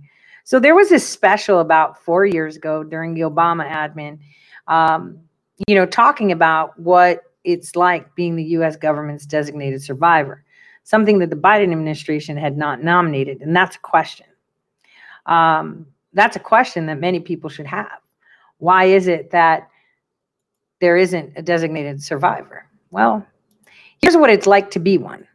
There are times when we make history, and there are times when history makes us. So, what is it like to be that mysteriously missing cabinet member? We welcome you as we gather Each year, their strategic absence from the State of the Union is announced on air. Here this year, it is Anthony Foxx. Secretary of Interior Ken Salazar. and That is HUD Secretary Shaun Donovan. And of course, 1997, tonight's designated survivor was you. Correct. Dan Glickman. He is neither a name nor a face you would easily recognize. Just ask this child, given the task of introducing him at an event. Secretary of Mr. Dan Glickman. And yet, had things gone horribly wrong on the evening of February 4th, 1997, today we might be teaching school kids about the fortitude and wisdom of President Glickman. the Secret Service called and said they wanted to come over and talk to me. It was the start of Bill Clinton's second term, his first State of the Union since re election. President of the United States. In that more relaxed, bygone era before the September 11th attacks. This year it is the Agriculture Secretary, Dan Glickman. I got the feeling they went with the very important departments, like the Agriculture Department. and um, You're so- being facetious, but were you a tad insulted? Uh, no, because I figured that uh, it would be a nice thing to put on my resume, and God forbid if it were to happen, you know, I mean, I'd have man. to call my mother and father and says, you know, your son's the president. So uh, I didn't have a lot of preparation for it. Uh, I had very little background uh, as to They didn't give you briefing books? They didn't No. give you a national security briefing? No. Let you know? Glickman was allowed to choose any destination outside of Washington, D.C., so he picked his daughter's Manhattan apartment, where he traveled in unfamiliar presidential style with a security detail and even a small motorcade. I flew up on Air Force airplanes, and there was uh, a policy person and the uh, military person, I presume, with the nuclear code, and a physician at the And all these people sat with you at your daughter's apartment? Well, they stayed downstairs. Uh, I went up to her apartment, and we watched President Clinton. My fellow Americans, the state of our union is strong. Were you nervous? Were you tense? Not particularly. I think that I felt like it's going to be okay. Nobody's going to do anything. Of course, that nonchalance vanished forever on September 11th. Today, our fellow citizens, our way of life, our very freedom came under attack. The military is responding by putting its forces around the world on the highest state of alert. The government did not know if more attacks were coming and where. Gale Norton, George W. Bush's Secretary of the Interior, was one of a handful of high ranking officials sent to secret locations. We went to a secure, undisclosed location. I know you can't tell me exactly where you were, but can you sort of describe what the conditions were? The shampoo had curdled, the deodorant smelled bad because it was all so old. It was clear when you got there that it hadn't been used in a while. It had not been used. Four months later, she was pressed into duty as the first State of the Union designated survivor after 9 11.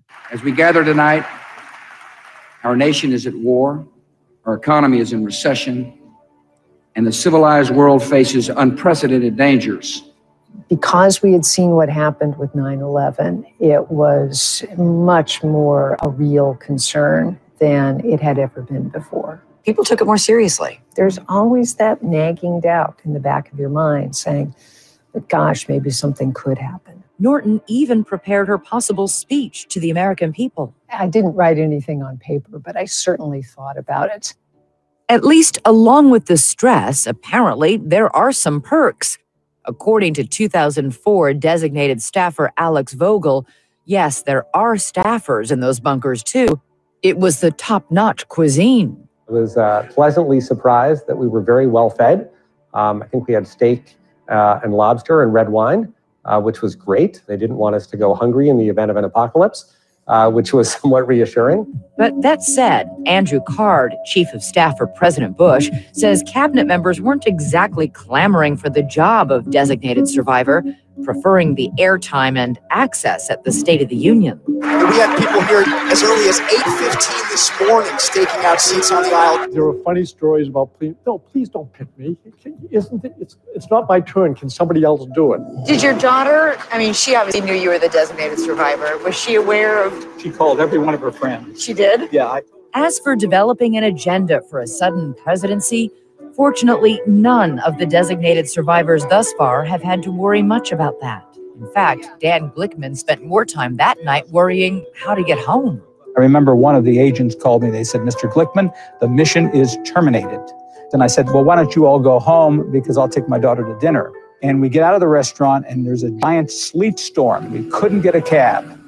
For an instant, the hand of history had raised him from relative anonymity to the cusp of greatness, and then gently but firmly put him back down. We waited and waited and waited, and we walked 10 blocks in the rain and the sleet back to her apartment. And three hours before, I was probably the most powerful man on the face of the earth, and I couldn't even get a cab. It's a great story about life, to be honest with you. You can fall life. just as fast as you go up. Hmm. So there won't be a designated survivor for Biden. That's curious, isn't it? I think that's very curious. And what is more curious is why that question was asked. Nobody really asked that question when President Trump went up. Did they have did they ask him? Did they did they did they say, um, "Hey, who's your designated survivor?" Did they? No, they didn't. But here is why ABC had created that clip, and it's important that um, you realize why. Here is a, uh the official trailer for a movie that um, was created around that notion, just so you guys understand how important that is. The whole designated survivor thing.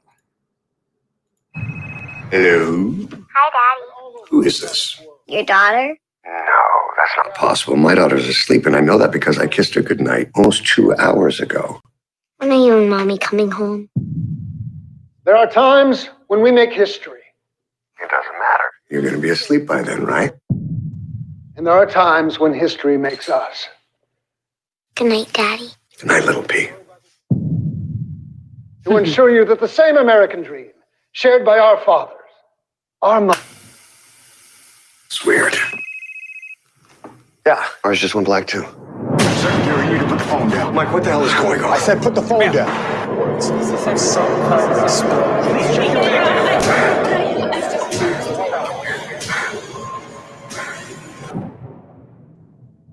Mike, please, just tell us what you know. Capitol's been attacked.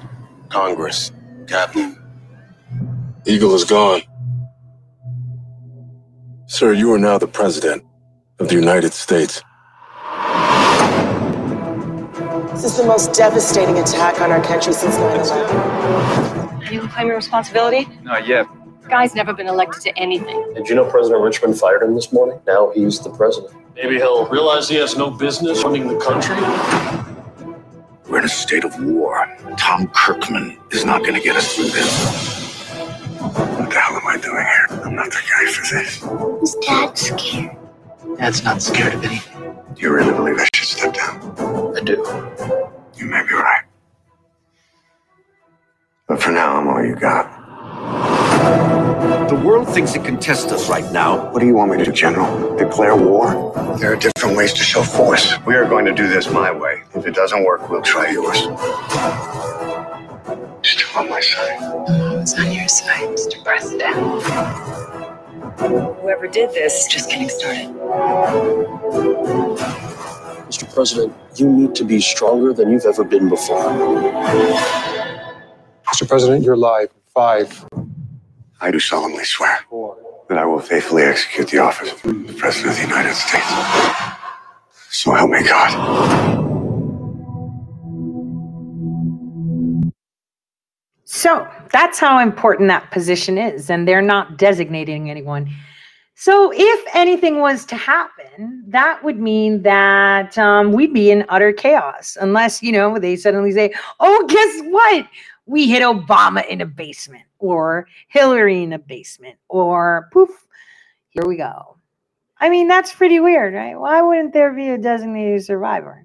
I mean, that sounds so bizarre. You would think that your country's uh, national security comes first. And you know what's interesting is I want to know who got a ticket to go. You know, did Pelosi go? No. Did any of the cabinet members go? No. Is Kamala going? I don't know. We have to see who the designated survivor is because Jen Psaki said there isn't any. So do we take that to face value? Because if there isn't any, we're going to be in full chaos. So today is the 28th of April, two days before the 100 days are up. Pretty interesting timing, I should say. Very interesting timing. I'm just going to leave it at that. I'm really just going to leave it at that. In other news, before we get to the border, more fake news has come out of Politico. They made false claims about a black congressman. Uh, talk about racist, maybe? Take a listen to this. Everybody likes to be the first at something, and everybody likes to write about the first person to become something. Some journalists do anyway. And it seems like Politico got a little excited and ahead of themselves for getting to do the research. A recent article about Florida Congressman Byron Donalds, Politico writers headlined this quote, Congressman Donalds is Florida's first black Republican in Congress. But of course, this is not true, and you could find this out yourself with a simple Google search.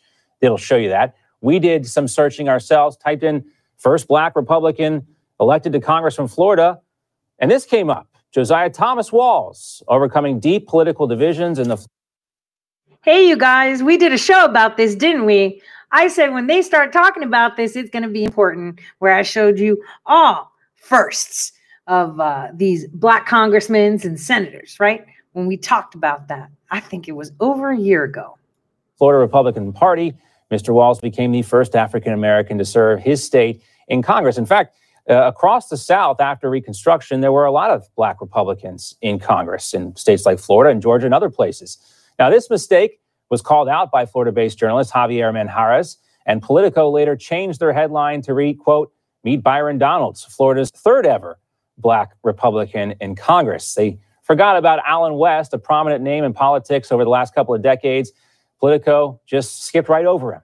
The truth is, Florida really wasn't ready for Congressman West. He was an American first candidate and far too radical for the old Republican Guard of Florida, at least back then. They're willing to tolerate this stuff now, but a little late on the train. Let's welcome in Texas GOP chairman, former Florida Congressman Allen West, a retired U.S. Army Lieutenant Colonel and the CEO and president of the Hope Center. We miss you, Colonel West, down here in Florida. I know as your former constituent, we miss you. Well, thanks so much, John. It's pretty interesting. Yesterday, I got a lot of uh, text messages from friends down in Florida, and they basically said, You've been erased from history. and so I read that uh, headline. I thought it was pretty funny. But again, it would have just taken a, a very simple Google search. And the fact that you had three young black journalists that wrote that piece and didn't even take the time to do their due diligence. But then think again, the Republican Party of Texas, that I'm honored to be the chairman of, was founded on Independence Day of 1867 by 150 black men down in Houston. And I'm not even the first black chairman of the Republican Party of Texas. Uh, the first black chairman was Norris Wright Cuney, who was a Galveston businessman uh, back at the uh, 1884 to about 1898. So I just would wish that the progressive socialist left would study history instead of trying to rewrite history or revise history. Yeah, that's what happens when you cancel history. You cancel the parts you would want to remember. You know, and about the importance of the Republican Party when it comes to, you know, abolition and all that stuff. They, they just don't want to remember. And you know, back to my point before. You know, it wasn't that long ago. The, the Florida Republican Party, they didn't even support Ron DeSantis during the governor's primary of 2018. He was not their chosen candidate. It was not until President Trump actually backed Ron DeSantis uh, that they came around. Uh, they were backing the agricultural commission, a guy named Adam Putnam. And this is what I was saying. You know, Colonel West, when you were the congressman down here in Florida, I remember going to your town halls and you were warning your constituents about the danger that China poses. And again, this was 10, 12 years ago. Uh, you were talking about the excess, uh, the war, the concerns about uh, keeping our interest rates low and this nonstop printing of uh, federal dollars that doesn't seem to be tied to anything. You've been talking about this stuff a long time. Is it vindicating for you at all to, to know that this stuff is now in vogue in the Republican Party? Well, it, you know, if I was all about myself, it would be vindicating, but I'm really concerned because leaders are supposed to be prescient. Leaders are supposed to have uh, strategic vision. And that's why I was trying to emanate show when I was a member of Congress, and of course, Republicans were the ones that redistricted me out. And even though we showed them the issue of voter fraud back in 2012, still nothing was done by the uh, then Attorney General Pam Bondi and the Governor Rick Scott. But you know, you continue to press on, and you continue to stand up and fight for constitutional conservative principles and uh, all that is right to restore America to what it's supposed to be. And I'm just honored to still be in a position where I can be in this incredible ideological fight for our future. Well, you keep it consistent as always. And uh, Texas picking up a couple congressional seats. I know you got a job right now, but uh, maybe one of those new seats could be yours someday. Congressman West, great to see you, sir. And speaking of Texas, uh, the uh, well, AG Paxton had a live, uh, you know, uh, press conference at the border, and I think it's important that we watch and listen to what he has to say. Um, great AG, by the way. And um, this is going to be quite interesting. Take a listen. Did yesterday along the border and really share some of the stories of uh, of the uh, of the human trafficking that's going on. So stay tuned for that to our YouTube channel, Facebook, obviously, and we are coming up on Apple Plus, Hulu, uh, Roku, and of course all the other streaming platforms that we continue to expand on to keep the uh, voices out. I'm gonna go ahead and turn this over to the uh, podium mic so we can catch any of the introductions. So stick around, share this broadcast. Coming up, Ken Paxton and local sheriffs.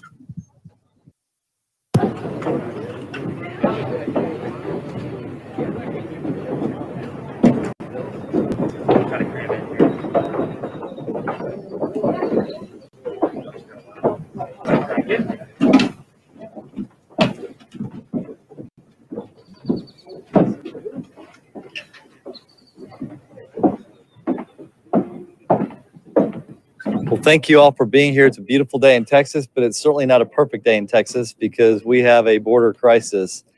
And I've certainly seen evidence both visiting facilities in San Antonio, Midland, and also here, and seeing what's going on with these children. And then also spending a lot of time with Customs and Border Patrol and, and, and realizing what they're up against. First of all, I want to say how much I appreciate them for, for the work that they're doing, for the work that they're doing for the country to protect us. They are doing an amazing job under intense pressure and under conditions that they shouldn't have to deal with. So I, I appreciate the time I've had to spend with them, and I can't tell you how much I appreciate the work that they do, the, the fact that they risk their lives. And I also want to thank our state police, uh, many of them who are behind me and my staff. And I particularly want to thank those who took us out today. Uh, Major John Lopez was our, our captain. And I want to, I just appreciate these guys going up and down this river and, and risking their lives. And again, trying to protect our, our state when they're also limited by what federal law and what the federal government is doing. Uh, I'm here to f- see what's going on and call attention to Texans and to the American people that this is a problem and that the way that we are dealing with it is not working. And the very things that worked so well during the last few years that, that curtailed this have been totally taken away. And now we're under tremendous pressure. I've also had the opportunity while I'm down here to meet with different sheriffs uh, from Texas. Uh, there's nothing better than a Texas sheriff. And uh, I think we have a few of those here as well today. And I would love for uh, a couple of those guys to come up. And I don't know what order you guys are coming up, but they have, they're on the ground. These guys are dealing with this issue of illegal immigration and what's happening over the last several months every single day. And I applaud them for their efforts, but they're being overwhelmed. And, and I'd like a, for a few of them to tell their story. So Thank you. Thank you. Absolutely. Hello, uh, my name is uh, Micah Harmon. I'm the sheriff in Lavaca County. Uh, Lavaca County is not a border county. We're 275 miles inland from the border, but we're dealing with the same issues that are being dealt with down here on the border inland. Uh, we've had we've had numerous pursuits and bailouts. Uh, two that come to mind are one where uh, there was a pursuit and uh, the vehicle crashed into a tree. It caught on fire. It had approximately 18 to 20 individuals in it in the pickup. Uh, we there was numerous numerous injuries, and that depletes all our resources. We had our county is is only 19,000 people, and so it depletes our resources. We had to deploy all of our EMS people, our fire departments, uh, all of our law enforcement, and it's just a it's a burden and it's a strain on, on our community uh, having to deal with this. Uh, it's not just a border problem. It, it's not just a Texas problem. It's an America problem, and we have to force the federal government to act on this we appreciate General Paxton with the lawsuits that that he has filed. We have to get the attention of the federal government to step up, allow their border patrolmen to do their job, and let's let's stop this crisis down here at the border. Thank you all very much.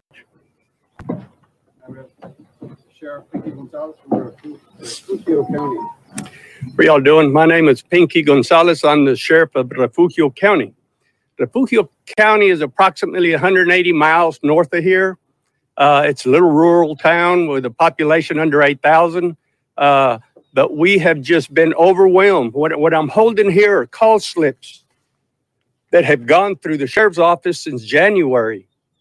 Lots of call slips on undocumented documented, uh, immigrants and chases and uh, it, it it just been a, a burden to our town and to our people.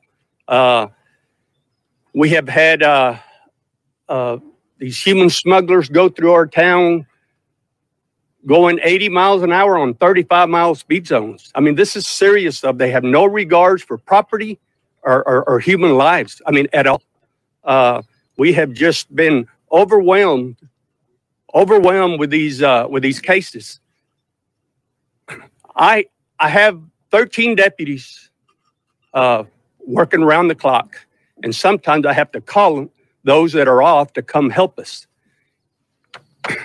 I don't know how many call slips I've got here. I've got plenty of them. Each call slip requires us to work anywhere from eight to 12 hours on, on, on one case, on one case, uh, depleting our resources. we're, we're a rural town. We, we've got a limited budget and, and we're just overwhelmed with this. We, we have never seen an, anything like this. I mean, we have dealt with, with, uh, with these illegals coming across, uh, coming through our town. Uh, now they're stealing vehicles. We, we, we just got through uh, uh, working a case where we had a, a 20 of them bailed out.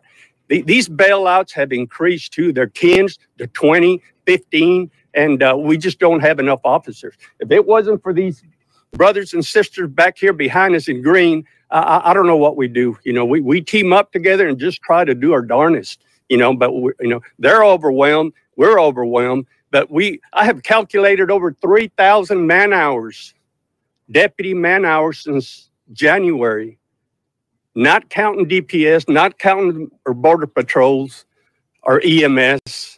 Uh, it, has got to stop. It, it really does. It, it, it just has to stop. And and I appreciate General Paxton uh, coming here and supporting supporting his uh, his his great state of Texas and and, and the people. Uh, and and we do like uh, Sheriff Harmon said. We we I think our our, our uh, presidential administration up in Washington needs to go to Plan B or do something. We we just can't continue. We we just cannot. Dude, he's so emotional right now. Can you imagine the overwhelming stress of having un these criminals having unfettered access to these small communities that don't have the manpower to keep their community safe? They don't. People have children there. People have their livelihoods there. And they and then the cartels can come in and sweep them all out. And it's like nobody cares. Feel I can feel that pain. His voice is trembling. He just can't believe what's happening. And this is a good thing in a sense that we need a lot more people to be on the side of America first, as opposed to this faux administration with no designated survivor. Now, thank you very much. Sheriff, now we have Jackson County Sheriff AJ Louderback. I'm Sheriff Louderback from Jackson County. I've been down here four times in the last uh, two months. I appreciate, uh, first off, a commitment from General Paxton. Um, and I certainly want to thank the men and women of the U.S. Border Patrol, uh, the men and women of the Texas Department of Public Safety. Uh, these folks, uh, the sheriffs here in Texas, the border sheriffs, the, the, the nationwide issue that we're facing here uh, over these policies uh, from the Biden administration. So, Texas is a unique place. Uh, Texas is a fantastic state, um, but we're witnessing here over and over and over and over again and again destructive policies that are detrimental to Texans and Americans in our nation. The American people will solve this at some point in time. Our duty right now is to inform and make sure that the American people understand what's actually happened with policies that are put in place that are truly uh, harmful to this nation. Um, so I appreciate y'all's time. Appreciate uh, the the airtime for this. Um, please get this message out as we try and bring um, this information uh, to a point here in Texas where something can be accomplished and done here to protect our citizens, uh, which is what we're trying to do. So thank you again for your time today. Again, thank you, General Paxton. So there's a reason that we've sued the Biden administration five times over immigration. Tremendous harm is being done to this state. Tremendous harm is being done to this nation.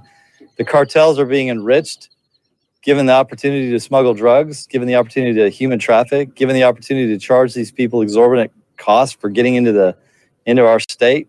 And we're going to do our best to force the federal government to follow the very laws that they passed and the very laws that they're supposed to follow, including President Biden, who's supposed to enforce these laws, not say that they don't matter. So uh, I'm here to do that. We're going to continue that fight, and hopefully, we can begin to protect the citizens of this state and the citizens of this nation. So, with that, um, I think we can open it up for a few questions. What are you mostly concerned about? COVID, about being re- the migrants being released, or who's making money here? I'm concerned about all this. Those are all factors that affect Texans negatively. You know, supposedly COVID was, you know, a big deal that we all shut down for. The economy shut down of the entire United States. Our state shut down. We had, uh, we've gotten it under control. And certainly this doesn't help us as we're trying to open our economy up. It could affect jobs, it could affect health, it could cost people's lives. But then also the crime increase with the cartels having more access because, you know, look, our Border Patrol is tied up now with transportation, logistics, and taking care of these kids and families. There's not a there's not as many resources to guard the border, which means that the cartels have greater access. They have greater access to bring their drugs in. And that's why these sheriffs are here because they are suffering the consequences of those policies. Did you meet with any local sheriffs and? uh, Wait, let me go here first. I'll come back. Let's talk about the impact this can have in a city in Kansas City or somewhere in the Midwest about the drugs coming in. If there's people that think, well, I don't live along the border, this doesn't concern me. Let's talk about that, uh, Paxton, because I think that's important. No, there's no doubt. I mean, this is just a launching point. You know, they get across the river with their drugs or their whatever, whatever they're smuggling, and it, it's going around the country. So Americans may think this is a border problem, and certainly it is uh, most intense here, and, and it affects us maybe more, but it ultimately does affect the entire country because COVID is also being spread past Texas borders by the fact that they're here and they're moving on to other places, and people are being infected here. And then we also just have the whole issue with drugs and human trafficking that will affect the entire nation. So, thank you for that question. Yes, sir. Did you uh, meet with any of the local sheriffs and did you invite any of them to come with you today? So I don't have the list of the sheriffs we, we invited. We invited numerous sheriffs. Um, we met, met with some others uh, yesterday. So this isn't the whole group. I, I don't have the entire list. We can get that to you. So do Any other questions? General, I have a question. Um, can you talk about, uh, people's private property, their private land? And I know the sheriff probably have a comment on that. I mean, ranchers, what, what's happening when the smugglers come in and they need a place to get the people through? that is such a great question. I'm going to let you in it because you deal. You guys deal with this every day. So if you don't mind, you you see it and you can speak for the sheriffs about what you see every day. Thank you. Thank you for the question. Uh, it's uh, Texas landowners, um, homeowners here. Imagine you wake up every day and you look at a game camera if you live in uh, any of the counties around here, up and down the Texas border, and you see groups between 50 to 100 that are within 50 yards of your home every day, trespassing on your property, cutting your fences. We had uh, information yesterday uh, from one Texas sheriff in a, in a uh, from Kinney County where 26 fences cut in one day. 26 fences. So imagine that's your property. Imagine that your property is trespassed every day from people from another country and live that type of life where you can't go to your barn at night. You can't uh, you can't have your kids go home from school early for fear uh, that they're going to ha- be encountered by someone that they don't know. So imagine that and put yourself in those shoes and, and, and put yourself in that position. Put your wife and your children those positions day after day under these policies, and you'll understand the frustration that Texas sheriffs have and Texas law enforcement is experiencing right now. Well, what if I say no to a drug smuggler? Look, it's my property, you can't come on. Do you think that's effect? How effective do you think that is? I mean, uh, I mean, these are real world problems and real world questions that, that, that are affecting Texas and America from these policies. Next question. General Paxton, I have a question. So just recently, one of the cartel leaders was captured. I know that Texas and Tamaulipas, right over there, they have a uh, a system where if you know and have tips, you can send them in either location. I guess what's the update or how does the state work with Tamaulipas? Because a lot of people are waiting to cross from Tamaulipas, and this is the biggest you know entry point. Is there any updates on that? How, how do you explain that? I don't have any updates. All I know is that when I when I've been down here, the cooperation among the between the feds with border patrol, customs enforcement, and state police in our office is in the sheriffs has been remarkable. And I think if you interviewed every one of these guys back here, they would tell you that there's a, a lot of sharing of information. There's a lot of backup because you know we need all the resources we can get. We need to do this together, and we are doing this together despite the impediments that the federal government puts in the place of even their own people. Let's do one more question. Okay. Anybody else? Brian? Oh, I want to talk about the impact this has on the schools. Local schools are already packed right, with the surge of population here in the state of Texas. And you add on all these kids coming across. How does that, how's that disrupting the learning? Well, this is one of my frustrations is that, you know, we have a budget in Texas. We do it every two years. We try to figure out what our costs are going to be. And when you bring these education costs in, we're required by a Supreme Court precedent to educate these kids. And so it adds to our cost significantly because it's expensive to educate kids. And so these schools are now having to take on this responsibility that they didn't know they were going to have to fund. And it puts a lot of pressure on our school system and it puts a lot of pressure on their ability to educate the kids that are already there when they're having to bring in new kids, one that may not be fluent in English, and so they got to deal with that, but also may not be up to par on their grade level. So it, it definitely siphons resources from what is already a stretch system. So anyway, do one more, and then we got to go. Any idea why local No, media? shit, let her ask. You already got one. What would your message to Biden and Vice President Harris, he is heading through his congressional address tonight, his hundredth day in office on Friday. They've yet to visit the border. What do you tell them directly? I would ask them to set aside the politics and please care. Please care about my state. Please care about the border states. Please care about the rest of the country. Uh, the fact that they're not coming down here, the fact that it, it seems like they're trying to hide a lot of what's going on. They're very, very secretive. They're not letting us know who's coming in, who's leaving. There should be more cooperation. If they're going to have this open border policy, we're going to be affected by it every day. And so I would ask them one, follow the law, start following the law, go to policies that work, and please care about our state because it doesn't seem like they really care right now. So thank you all very much. And thank these guys for everything they've done. I really appreciate it. That was great. That was great. And like we said, the 100 days are up now, right? The 100 days are coming up. And this is going to be quite interesting. Now, speaking of interesting, I did know that the New York Times actually ran their article. And um, I thought I'd share it with you guys. Um, the title is, um, hold on, let's see. Uh, extremists find a financial lifeline on Twitch, right? QAnon adherents and other far-right influencers. Wait, that's that's the title. Extreme extremists. So now I'm an extremist. Okay. Uh, let's see. Uh, extremists find a financial lifeline on Twitter. Um, let me read it to you guys that are listening to this on on podcast. This is quite interesting. Um, oh, I can't zoom in. So they start with me, and they spelled my name wrong. Can't even do his research a podcaster who fought to overturn the 2020 election, recently rallied against mass mandates to her 4,000 fans in a live broadcast. That's just on Twitch, Kellen, just on Twitch, because I'm not banned on any other platform but Twitter. Um, he said on another day she grew emotional while thanking them for sending her $84,000. That was the car, my GoFundMe. He failed to mention that I had nothing to do with that um, and that it was surprising. Then he called out Millie Weaver. So there's Tore and Millie, and then Red Pill 78. Now that's not someone I want to be associated with. So they just attacked us two from the get go, right? From the get go. And then they had someone say it's a multi billion dollar business, uh, monetizes propaganda. Uh, Mr. Limbaugh shared more contra Twitch monetizes the propaganda, said Megan Squire. She said it was as though the listeners of conservative radio host Rush Limbaugh, who died in February, were donating in real time and chipping in greater sums wherever Mr. Limbaugh shared more controversial ideas. Oh dear. So here they're they're making claims of uh, you know how Twitch is monetizing and how they can support and bits and oh look um, she tallied that I must have, she tallied at least 26,000 in subscription. Yeah, I'm not making that much. I wish.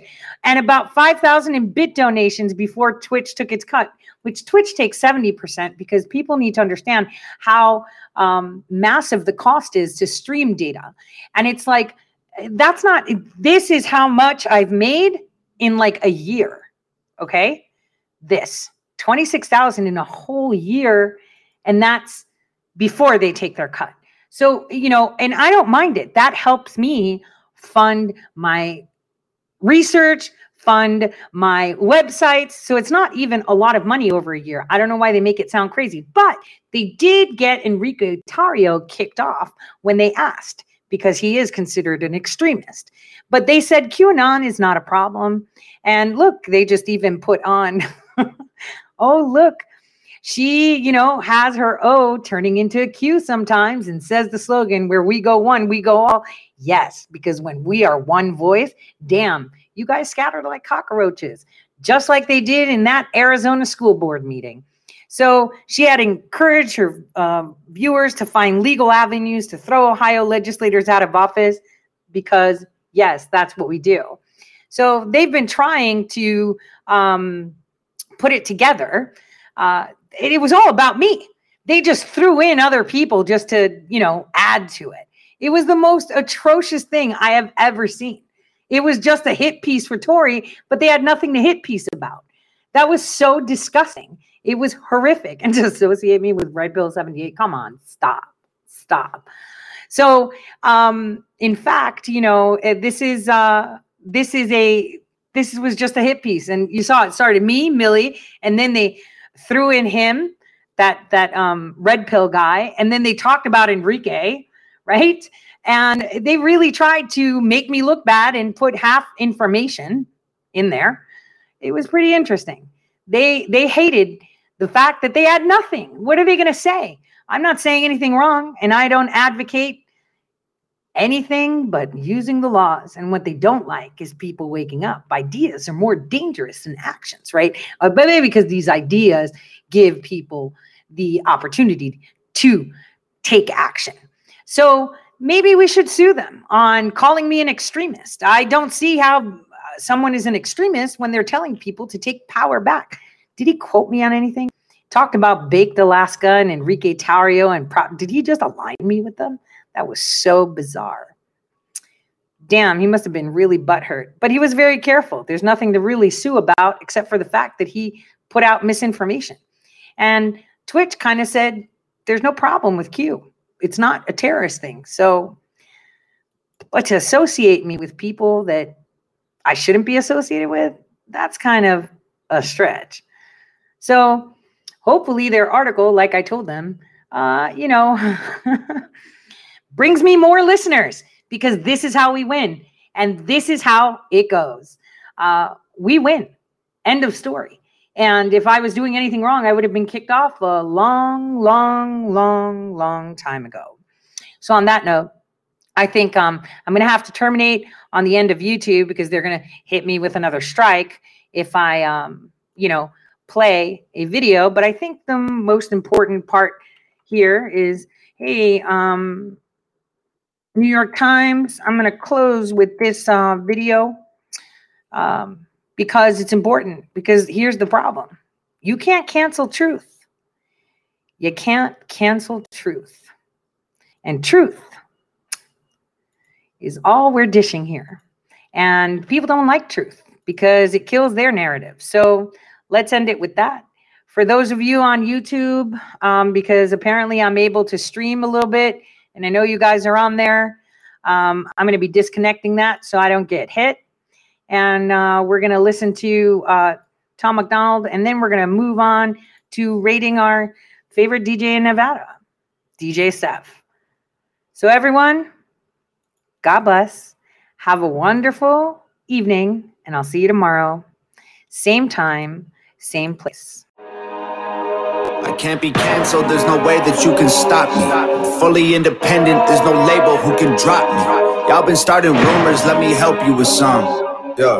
He's a racist, he's a sexist, he's in love with Donald Trump. Y'all can't cancel me. My life is scandal free. There ain't no sponsors taking losses cause the brand is me. My hands are clean. My family and my fans agree. Y'all can't cancel me for facts because you're mad and weak. Go ahead and tell the world I'm ugly and racist. I braid my hair and I don't care about cultural appropriation. I moved to the ghetto, lived in the ghetto, there's no Caucasians. And still I loved every single one of my neighbors. How's a man say I'm clickbait if he gonna use this face to get clicks on his page? Y'all hypocrites are made. But I ain't tripping about these bullies, it ain't sixth grade. Go ahead and diss me trying to sell a couple mixtapes.